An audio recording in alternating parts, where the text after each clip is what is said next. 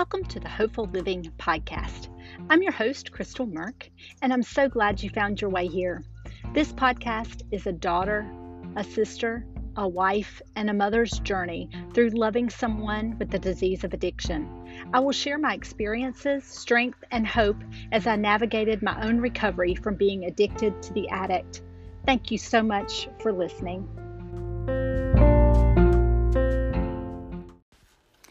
Hello, and welcome to the Hopeful Living Podcast. I'm your host, Crystal Merck, and today I'm going to talk to you just a little bit about um, why I chose the name Hopeful Living for my podcast. Um, I thought about many topics to talk about this week, and I've had a couple of suggestions about things to talk about, but this one just kept coming up um, throughout the week, um, and hope kept coming up. And I think during this time, um, having hope and feeling hopeful is paramount. You know, we're stuck in a place where we're not sure about the future, where we are, and how things are going to play out in the coming weeks. And so, hope is just going to be paramount for us to hold tight to. It's something that has changed my life as I begin to think about the hope that things can be different and that they're um, the power in a just a small small glimmer of hope that there is help there's hope there's um, a chance for us to move forward. So, today I'm going to focus on why I chose Hopeful Living as the name for my podcast. Um, I'm going to start by, of course, my favorite author right now. Her name is Brene Brown um, from her book Daring Greatly. At the back, she talks about wholehearted parenting. And this, I was going to reword it and just say it in my own words, but I can't because she says it so well and it's something that I've just read over and over and over. And she said, I used to struggle with letting go and allowing my children to find their own way. But something that I learned in the research dramatically changed my perspective, and I no longer see rescuing and intervening as unhelpful. I now think it, about it as dangerous. Don't get me wrong, I still struggle and I still step in when I shouldn't. But I now think twice before I let my discomfort dictate my behaviors. Here's why hope is a function of struggle. If we want our children to develop high levels of hopefulness, we have to let them struggle. And let me tell you, next to love and belonging, I'm not sure I want anything more for my kids than a deep sense of hopefulness when I read that the very first time, and I've read it many, many, many times because, as most of you know, I do have an 11 year old um, son that lives at home with me. And I think about the power of hope and how it has helped me throughout my entire life without me even knowing. Um, I just throughout my life have had adversity just like everyone else.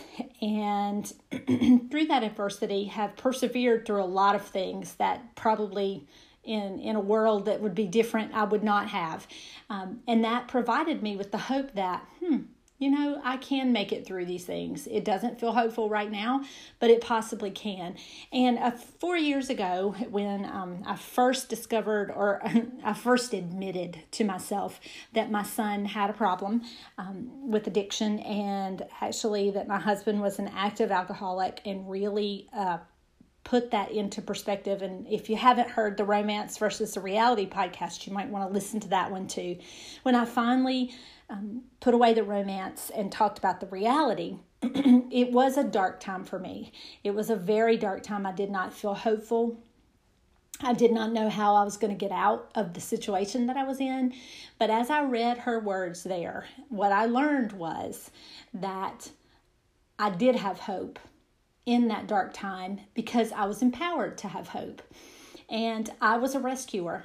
I rescued my son from everything from failing a grade in school to uh, speeding tickets to uh, when he was a tiny little guy tying his shoes because it was faster for me. I rescued him when he didn't have money to pay rent. I rescued him when he didn't have, you know, instead of allowing space. And Brene goes on to talk about the power of allowing space and the discomfort for you to feel as a parent. as a spouse to let them struggle and sit in that discomfort with them. Don't solve the problem. Don't fix it for them. Sit with them and hold space for them to learn and understand how to fight back, how to move forward. Um, that is a powerful thing, and that's what builds hopefulness. I now understand how my rescuing behavior, not help behavior, but my enabling and rescuing behavior somehow taught my son that um, he couldn't make hard decisions without me. Um, he couldn't make get through difficult things without his mom. That's further from the truth. It couldn't be further from the truth. He is very capable of making those decisions, but through my behavior, that's the part I contributed to. So it is my hope that through my 11-year-old that I am learning that there's power and there's hope in letting him struggle and being there to support him with his struggle, but not solving the problem for him. Same with my husband. I, I spent many, many, many days problem solving problems for him, um, looking for jobs online for him instead of empowering him to do that, hiding the fact that he was drinking. Um, pretending as if the alcohol wasn't there, um, just rescue after rescue after rescue I could go on, you get the point. So, the power of hope is what brought this title to mind is hopeful living. It doesn't mean that things are perfect. It doesn't mean your world is going to be perfect, but there's hope that tomorrow it can be different.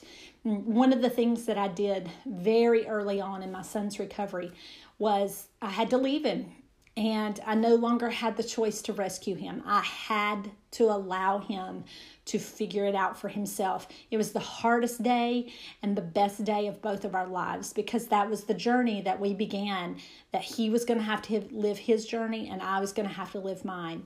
And he designed a tattoo for me.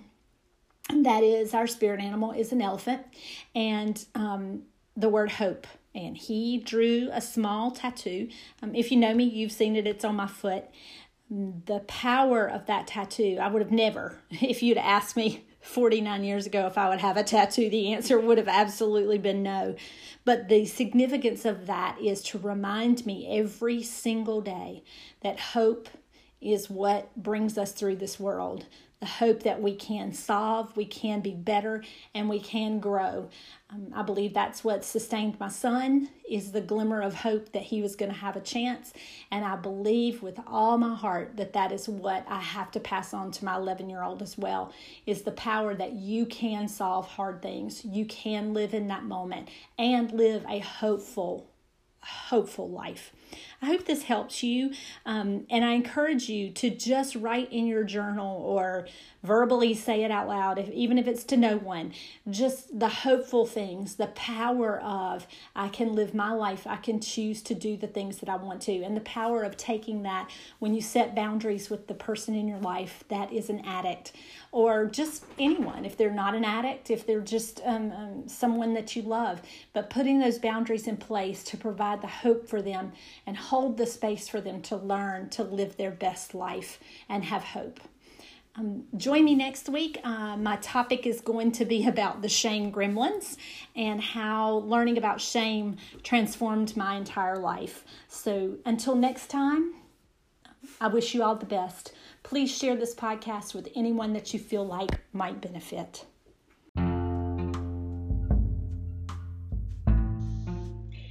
Thank you for listening to the Hopeful Living Podcast. If someone you know might benefit from hearing this podcast, please share. And until next time, I wish you all the best.